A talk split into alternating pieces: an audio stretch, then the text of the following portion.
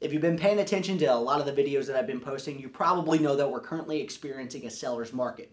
The truth is, the days are gone where you can just throw it on the market and hope for a sell. There's a lot of things you have to do to get your home ready to sell before you list it. These are seven repairs you have to make before selling your home.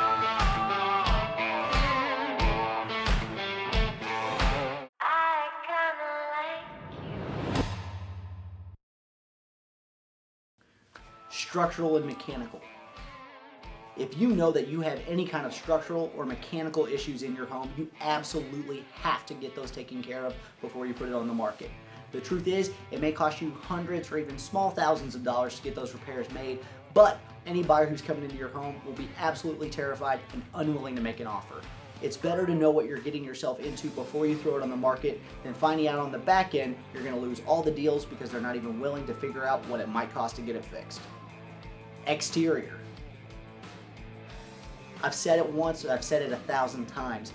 You only get one chance to make a first impression, and the exterior of your home is the first impression all the buyers are going to get when they're coming to take a look at your home. If you have any major wood rot or other things that are in major disrepair or deferred maintenance, there are going to be things that buyers see that they automatically gravitate toward and they can't get them out of their head when they're looking at the rest of your home make sure you do everything possible to get your exterior of your home looking as good as you possibly can before you throw it on the market because you want to make that first impression a lasting one. Landscaping. Now on this one you don't have to go over the top and plant a whole bunch of luscious, crazy exotic plants, but you do need to make sure that it looks as good as it can. Trimming back stuff that's overgrown is probably the best thing that you can do, or make sure you have a couple rocks in there to break up the look and make it a little bit more natural looking. I've often said less is more, so make sure that you're doing everything you can to clean it up, but not go overboard. Cosmetic. This is another one that a lot of people overlook. Cosmetic changes are something that you absolutely have to do. I tell my sellers all the time, a lot of buyers walking into your home no longer have the vision and imagination that they used to. They want to walk into a home that has pristine walls with neutral colors and they don't want to come in and have to do any repairs or paint. Make sure you have that done as much as possible before you put a sign in the yard or have your photos taken because it's going to save you a lot of money in the long run.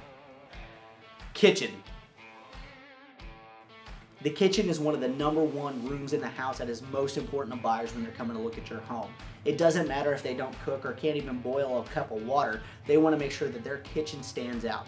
You don't have to go overboard and do a huge kitchen renovation, but you do need to make sure that it's clean and updated as much as possible. Just changing out some brass hardware like the uh, hinges or the pulls on your cabinets make a big difference when a buyer comes and looks. Painted cabinets are even the norm now, so don't go spend a ton of money, but make sure it looks updated and clean before somebody sets foot in the door. Bathrooms. The other major rooms in the house, bathrooms. You don't have to go overboard in these rooms either, simple and clean wins the day making sure that you have as many horizontal surfaces clear of any clutter as, as much as possible is what you want to do, and you want to make sure that everything sparkles and shines.